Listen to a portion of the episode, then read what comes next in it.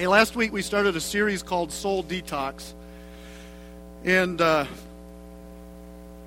I don't know about you guys, but I struggled this week spending five minutes a day just shutting down. I don't know how it went for you guys, but it was hard for me. It really was. Um, so today we're going to move on with that series, but that's kind of what we talked about last week. We talked about the restless soul and the problem that so many of us have with with just having a hard time allowing our souls to rest. That sometimes we're fairly good at letting our bodies rest. We're fairly good at detoxing our bodies and doing the types of things that we need to do physically. But we have a hard time letting our soul recover. And our minds are always going, and we wake up in the middle of the night, and our mind is going one hundred miles an hour. And uh, that God wants us to rest our souls, to just stop and to be still. And it says in Psalms, it says, "Be still and know that I am God." And so my challenge was to you guys is to take five minutes every day and just sit somewhere or relax somewhere, turn the phone off, turn the television off, put the books away, put the magazines away, put all distractions aside, and for five minutes just quiet your soul and be still. Well, I got to tell you something that happened to me. Um, and I really did try this week to do pretty good at this. But I don't know what's going to happen this morning because I had this horrible dream the other night. And I'll just tell you about the dream, and you guys can pray for me. And, and you know, I was a little filled with anxiety about coming and preaching this morning. Seriously, I was. Just a little tiny bit. But the other morning, I woke up really early, and I was kind of wide awake, you know, one of those things. And so I got up and I went out in the living room, and I read, started reading. And I don't know, I read for a while, and I started getting sleepy. So I just laid down on the couch and went back to sleep, and I don't know, it was maybe five o'clock or five thirty or something like that. And immediately, what seemed like immediately, I started in on this dream. And it was kind of one of those dreams that never ends, right? I started the dream. I woke up, went back to sleep. The dream picked up right where it left off and, and kind of just went on. And this was the dream. I dreamt. I came to church on a Sunday morning. We were in an odd building that I didn't recognize. And as people were coming in, we just had piles of people coming, which was great. I was pretty excited. People were coming. I was greeting people that I'd never seen before. There was all kinds of visitors, and there was this energy. And about five minutes before the service started, I was talking with my wife, and I looked down, and I realized that I had on work jeans. Like, they were all stained with oil spots, and were just like my worst jeans ever. And we talked a little bit. She was like, couldn't believe I had done that. And we were like, well, it's not enough time to go home. We were too far from home. So I was like, well, you know, it is what it is, and I'll just go up front and I'll preach in that. And so pra- praise and worship happened, and I got up front, and I was up front. I had a different, everything was set up different, right? I was up front, I got my outline out and my notes and all my stuff, and I was getting ready to preach, and I all of a sudden realized that not only did I have on horrible jeans, I had on no shirt. And so I was up front, shirtless in horrible jeans, which would be a really bad scenario, right? Was that my wife? So there I was. I was standing in front of this large group of people, half of them I didn't know, bad jeans, no shirt. And I was like, what am I going to do? And, of course, this is all happening in my dream. I was like, well, I'll just pretend, you know, that nothing's going on. And so I started preaching, and about this time, as dreams don't make any sense, some fan started somewhere, and it took all of my notes and my outline and blew them all the way to the back of the stage, up underneath something where it was impossible to get them. And I actually told you guys, I said, well, excuse me, I'm going to go back. And I went back, couldn't get them. They were mixed in with all this j- junk and stuff. And so I was like, well, what am I going to do? And I said, well, does somebody have a bulletin? At least I'll have my outline and my scripture references, and I can hopefully kind of go from memory and go from that. So I got the bulletin. Well, it disappeared somewhere in my dream as well. And so I was standing up front, bad jeans, no shirt, no notes, nothing whatsoever. Started stammering around, stammering around, and about this time, the congregation, about half of you, were standing up, throwing things at me and booing. And then I woke up, thank God. So I don't know what's going to happen this morning, okay? So pray for me. Well, let's jump into this thing. Let's talk about the heavy soul. I want to talk to you guys about the heavy soul. And, uh, you know, some of you guys have worked out in gyms and have worked out with bench presses and have worked out before with weights. And if you're anything like me, there's been a certain point in time when you're working out, when you were by yourself and you didn't have a spotter, that you tried to bench press too much weight too many times. Anybody with me? Anybody has, has done that? Yeah. And we all know what happens, right? You're you're bench pressing and you feel strong and you're punching out these reps and you think you can do one more. And about halfway up on the last rep, you realize that you're in serious trouble because you have one hundred fifty, two hundred pounds, whatever it might be on this bench press. There's other people in the gym that you hope aren't watching, because what ends up happening is the bar ends up coming down on your chest and you can't move, and then you're hoping that you can just tilt the bar and the weight slide off, and you guys know what happens. It gets very uncomfortable, it gets very awkward. I was in the gym a couple of weeks ago, and I was all the way on the other side of the gym, and I was on the treadmill, and I was watching a guy do this exact same thing. And he had bench pressed too much weight too many times, and the bench press came down on him. He couldn't get it off, and he was struggling under this weight. And by the time I kind of got halfway over there, he had kind of rolled the thing off of him, but it was embarrassing. He was crushed by the weight, right? Nothing major hurt, but it's embarrassing. It's a weight. Here's the thing, is I think there's so many people, there's so many of us that live like that, that we carry a weight, right? We carry a weight around, and sometimes maybe we're not completely crushed by it, but we're just carrying this. We talked about this in youth several months ago about carrying a backpack. All of us carry a backpack, and it's our choice what's in the backpack and what we take out of the backpack, right? And so many people walk around with this backpack, this weight on their back and on their shoulders that they wouldn't have to carry, and they have what we're going to call this morning a heavy soul, right? Crushed by the weight of the world, or crushed by circumstances. And here's what I want you to understand again as we jump into this morning.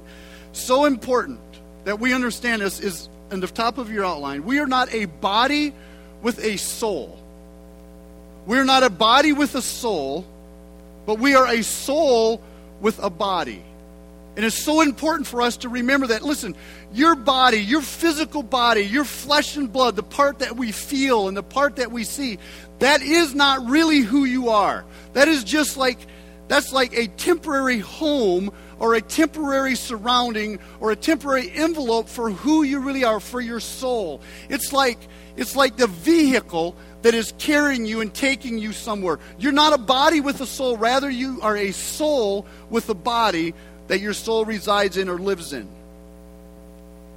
We talk so often in our culture, and some of us are doing things like this, about detoxing our body. And we, we do these weird diets, and we do these different things to detox us, to clean our colon, whatever it might be.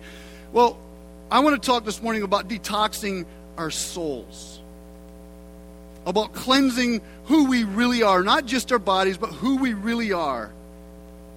And I think there's so many of us and so many people around us that are not living life the way God has designed us to live.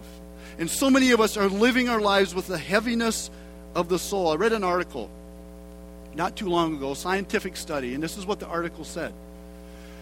They said that our generation, my generation, most of us here, are living with the highest percentage of, um, how did it say it? It said, uh, we're the highest percentage people that are living with a low-grade depression that has ever lived in our culture, or in the world for that matter. And I want you to think about that for just a second. We're the richest generation that has ever lived. We have more opportunities than any generation that has ever lived. We have it easier by many standards than any generation that has ever lived. We're the richest people in the world by no stretch of the imagination. And yet we have the highest percentage of us that are living with a low-grade depression of any generation that has ever lived. Now, I'm not talking about clinical depression, which is a whole nother subject that is a serious deal. I'm talking just this heaviness of soul, just this kind of weight on us. And so many of us, so many of our generation, maybe some of you, us here today, we take sleeping pills to sleep, and then we caffeinate to wake up. Think about that. A heaviness of soul.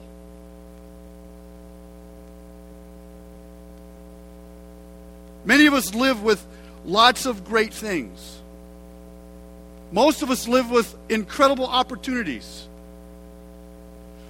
And yet there's this soul dissatisfaction, this longing for something more, this longing to matter, this longing maybe to belong.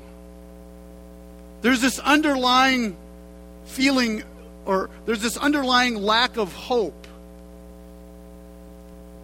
lack of faith, lack of optimism.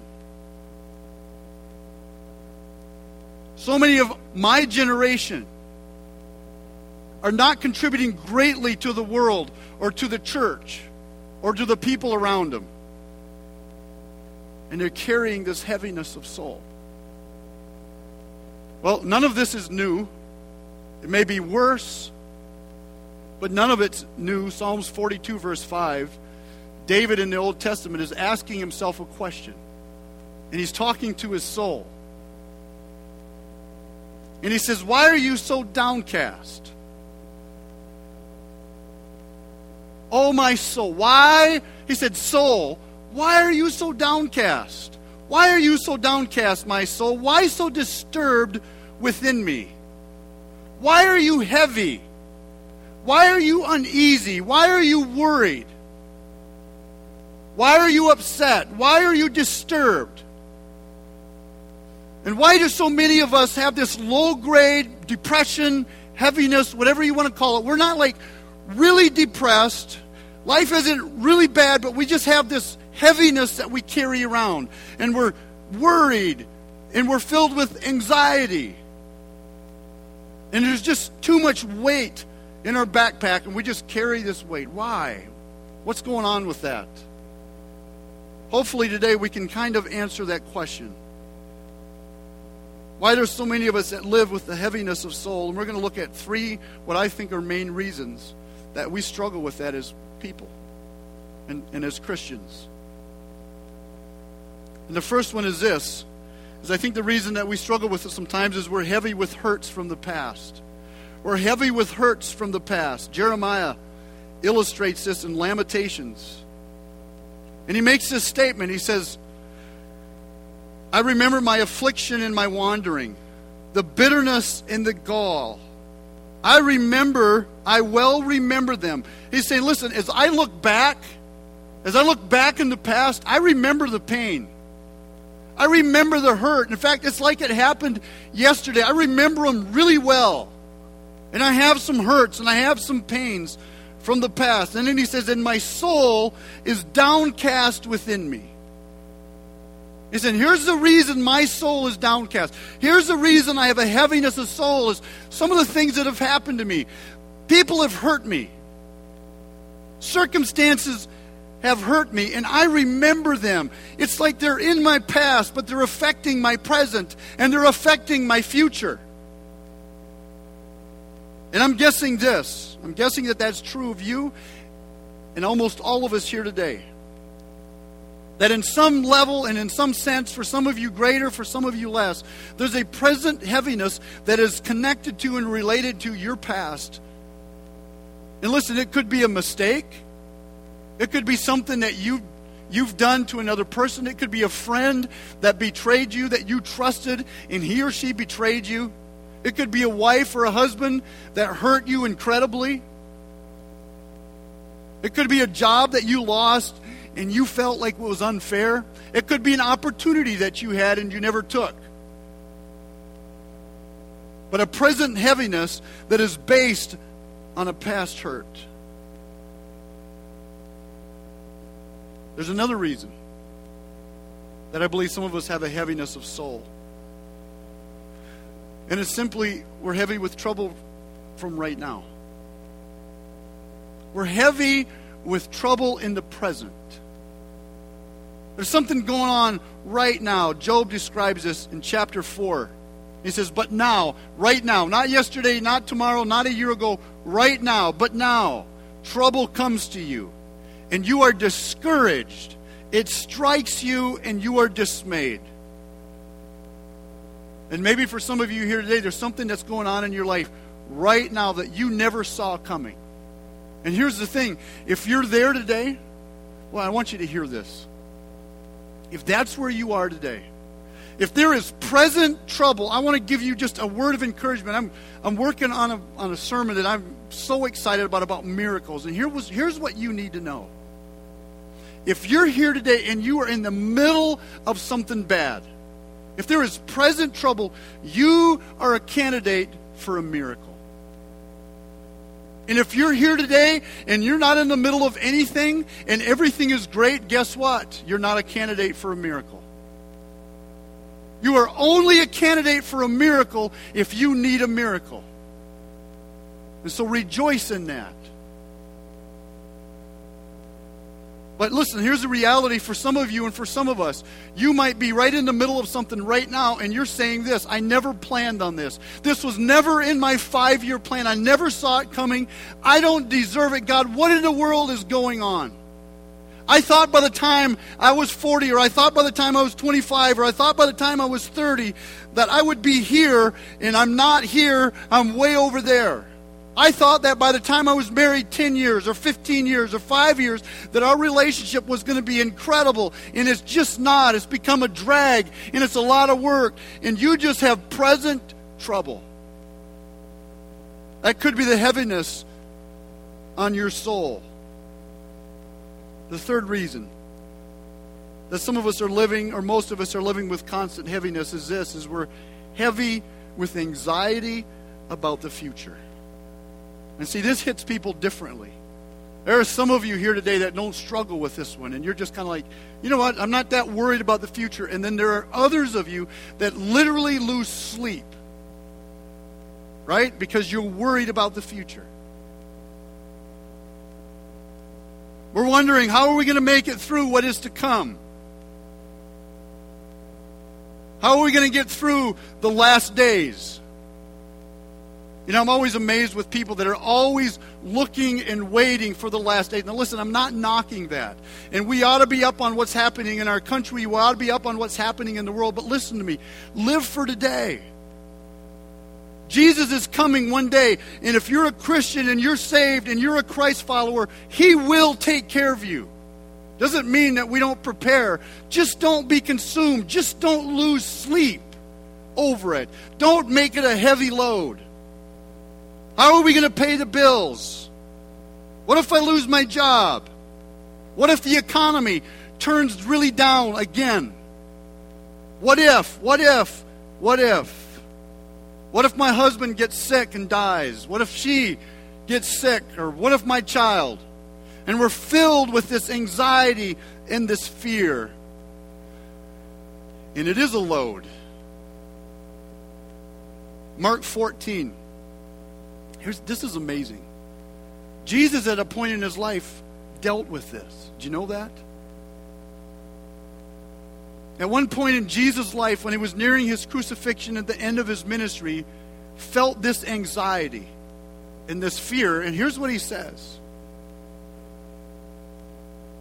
The verse, verse thirty-three in Mark fourteen, it says, Jesus began to be deeply distressed and troubled. And then He didn't say, my mind or my body. What He said was, my soul. What's inside of me, my soul, is overwhelmed with sorrow to the point of death. That was your Jesus. And we know the rest of the story, that He was so overwhelmed, He was so heavy, His soul was so heavy with what was to come, that He literally sweated drops of blood.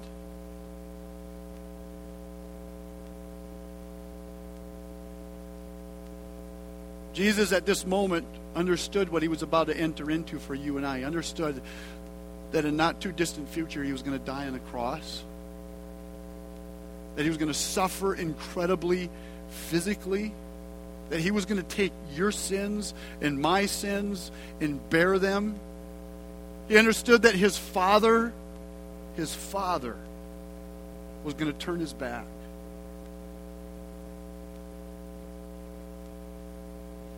And all I just want to say about that is, when you fear the future, listen, when you fear tomorrow, when you're filled with anxiety about how are things going to work out, I want you to think about what Jesus faced.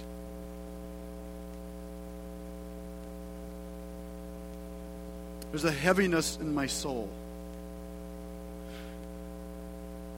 As I look in my past, as I look at my present, and I think about what could happen. Where are you at? And for so many of us, see, for so many of us, we think we're just going to have to live there. We're just going to have to live there. That's just life. Life is heavy. I've heard people say that. I've heard people that are close to me say things like, you know, when the older you get and you get into your forties and your fifties, life is just heavy.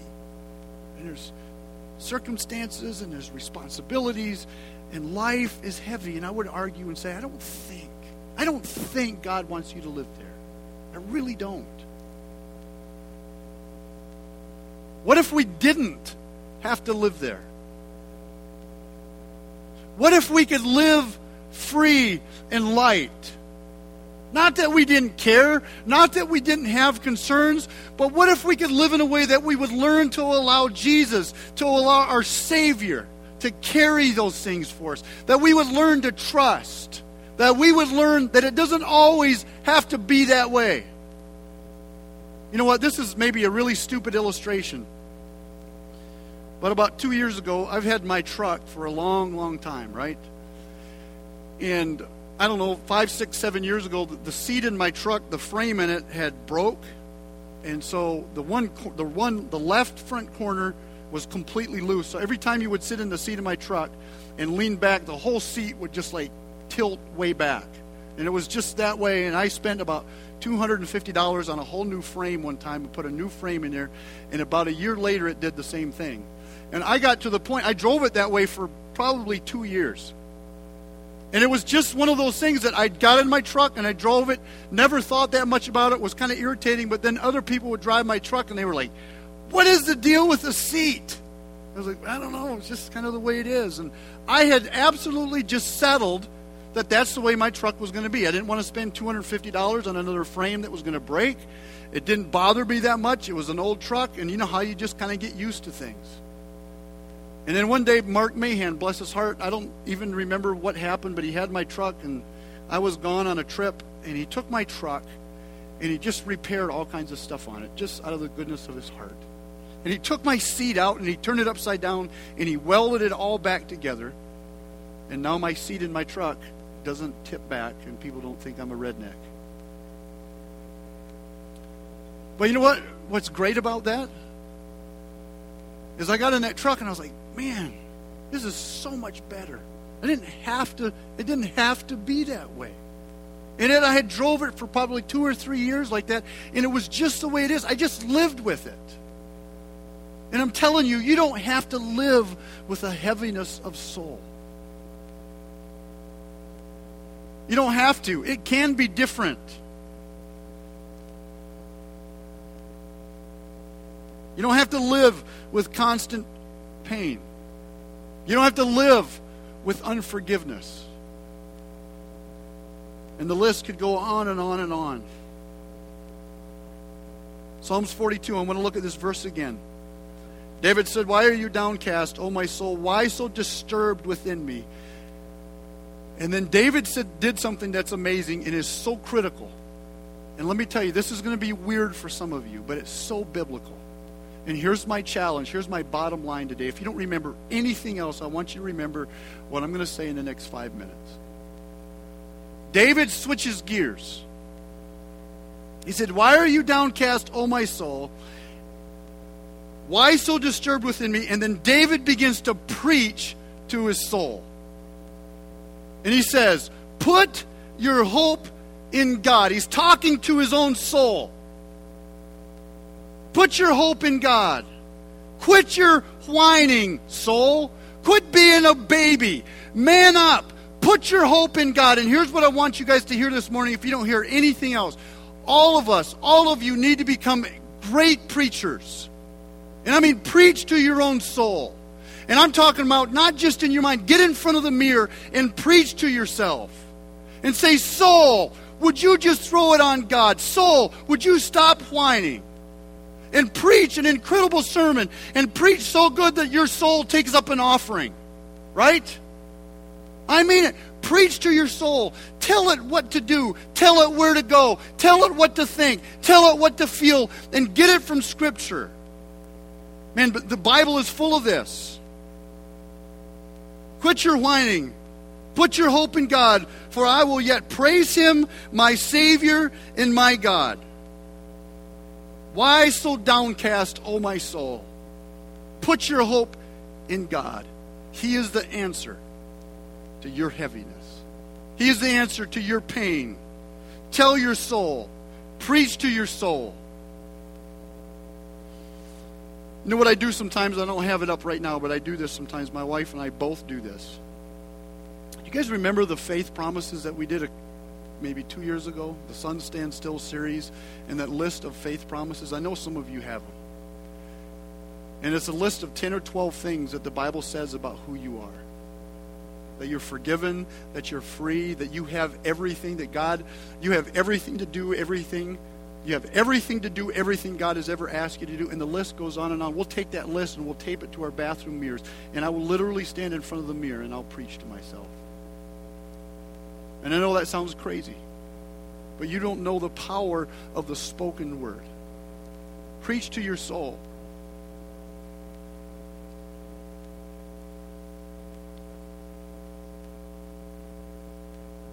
Three things to do. Three things to preach to your soul, to tell yourself. Number one is this, is remember God's faithfulness in the past. Listen, when you're tempted... When you're tempted to get hung up on the hurts of the past, train your mind, train your soul, which is, by the way, a lot to do with your soul is your mind. Train your mind to shift gears and call to mind the faithfulness of your Heavenly Father. Jeremiah said this when he's lamenting in Lamentations three. We're going to go back to this verse again. He said, I remember my affliction and my wandering, the bitterness and the gall. I well remember them, and my soul is heavy, it's downcast within me. Yet, and he shifts gears, yet I call this to mind, therefore I have hope. Because I call this to mind, because I don't stay focused on the past, because I don't stay focused on the hurt, because I refuse to live in yesterday, because I refuse to live in last year, because I refuse to live in my childhood, because I call this to mind, I have hope. Because of the Lord's great love, we are not consumed, for His compassions never fail. They are new every morning. Great is your faithfulness. Man, this is hard, and this is bad, yet I call this to mind. God is good. And I think on it, and I focus on it, and I meditate on it. And listen, if you're here today and you're born again and you're a Christ follower, you have so many things to be thankful for. And you need to think back to the day when you gave your heart to the Lord and you realized and you understood that you became a Christian and your sins were under the blood. Be thankful that your sins are no longer held against you. Be thankful for the times when God answers prayer. And remember back when you prayed a prayer and God showed up. Remember when people that loved you laid hands on you and maybe anointed you with oil and God showed up. Remember when God saved your family from whatever it might have been. Maybe it was a wreck. Remember the times when God showed up. Remember the times when you were reading in Scripture and a verse just came alive and it changed you. Remember the time you came to church and it was just like it was you and God. And God was real. Remember those times. Feed on those times. Remember God's faithfulness. Why are we so downcast? Why is my soul? Put our hope in God. Remember His faithfulness.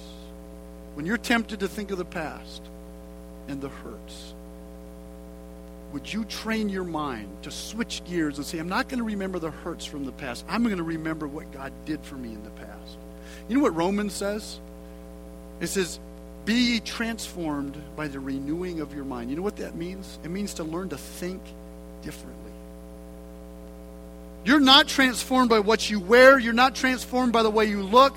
You're not. You're transformed by the way you think. You're transformed by the Holy Spirit empowering your mind and empowering your soul to be trained differently. Be ye transformed by the renewing of your mind. Train your mind to switch gears when you want to go back and you want to dwell and begin to think about what he's done right and the good things. And then when you think of what's happening right now, when you're in the present, cry out to God right now. Cry out to God in the present. Tell him exactly what's going on. And I mean, don't hold back. Just let it rip. Listen to this verse. Psalms one forty-two again, it says, I cry out to the, I cry out to you, O Lord. I say, you are my refuge, my portion in the land of the living. Listen to my cry, for I am in desperate need.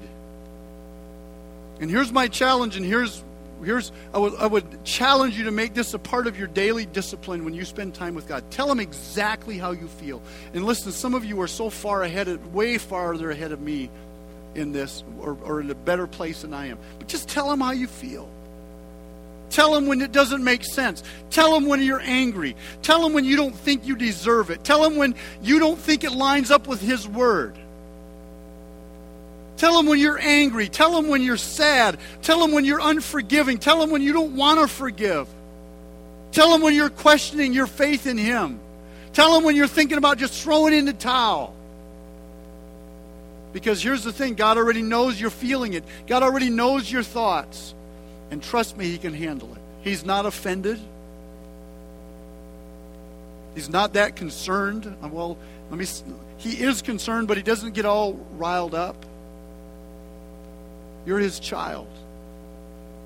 You're his father. I mean, he's your father.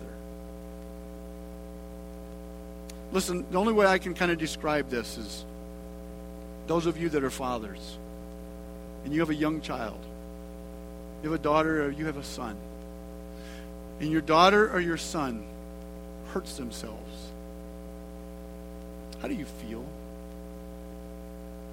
It's horrible.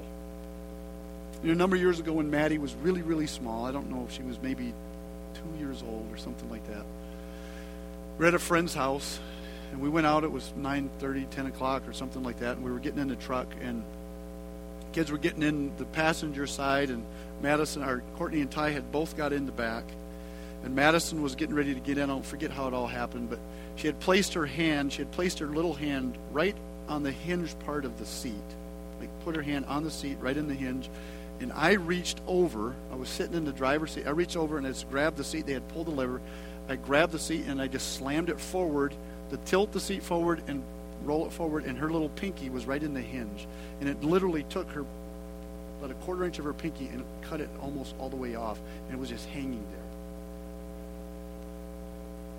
No, it wasn't life-threatening. It wasn't even that big of a deal.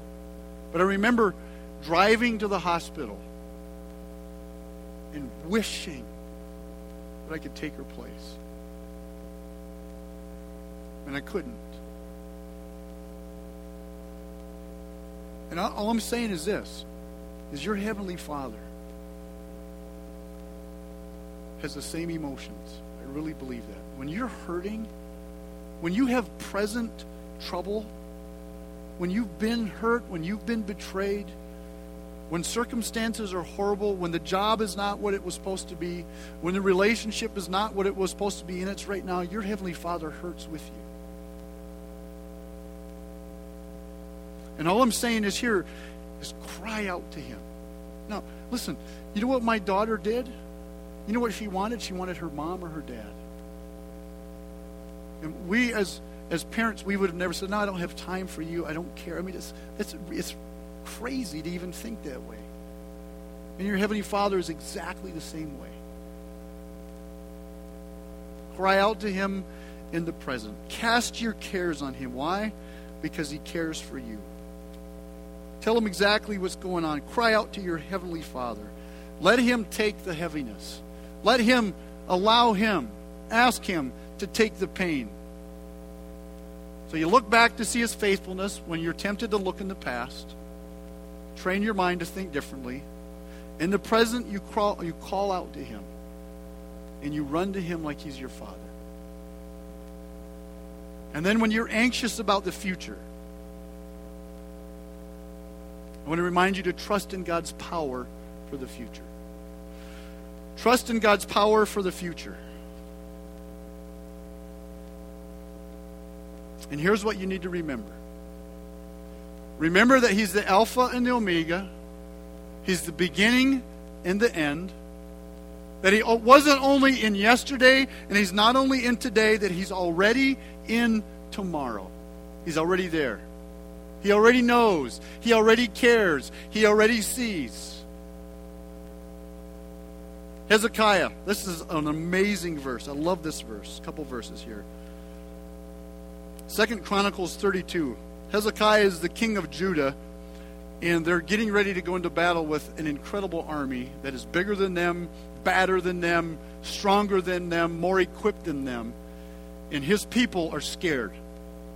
They're looking into the future, and they're filled with anxiety and fear. And here's what Hezekiah says to his people. He says, do not be afraid or discouraged. Don't be afraid and don't be discouraged because of the king of Assyria, because of this big army and the vast army that is with him. For there is a greater power. You hear that? Don't be afraid of them. Don't be afraid of that circumstance. Don't be afraid of those people. Don't be afraid of whatever it might be, because there is a greater power that is with us than is with them. That's awesome. In other words, here's what he's saying. Now listen, what they have is what they have. That's it. What you see is all that they have. But us, there's a lot more to us than what meets the eye, because what we have may not be able to be seen, but it is greater than what they have, and is than than is what with them, than what is with them. And here's what you need to understand. And I know you guys have heard this over and over and over again, but I want to tell you again: you have exactly the same access and the same power to the Holy Spirit. The same power that raised Christ from the dead, you have access to. The same power that enabled Jesus to walk on water, you have access to. The same power that enabled the disciples to heal the blind, to give sight to the blind, to heal the paralyzed, and to heal the lepers, and all of the things that they did and cast out demons. You and I have the same access to the same power. That's amazing. And yet we lay awake at night, filled with anxiety and fear. Over what? And yet we fear next year, or we fear next week, or we're just hung up in the past, and we're still living last year, or two years ago, or three years ago, and it is just like this huge load on our shoulders.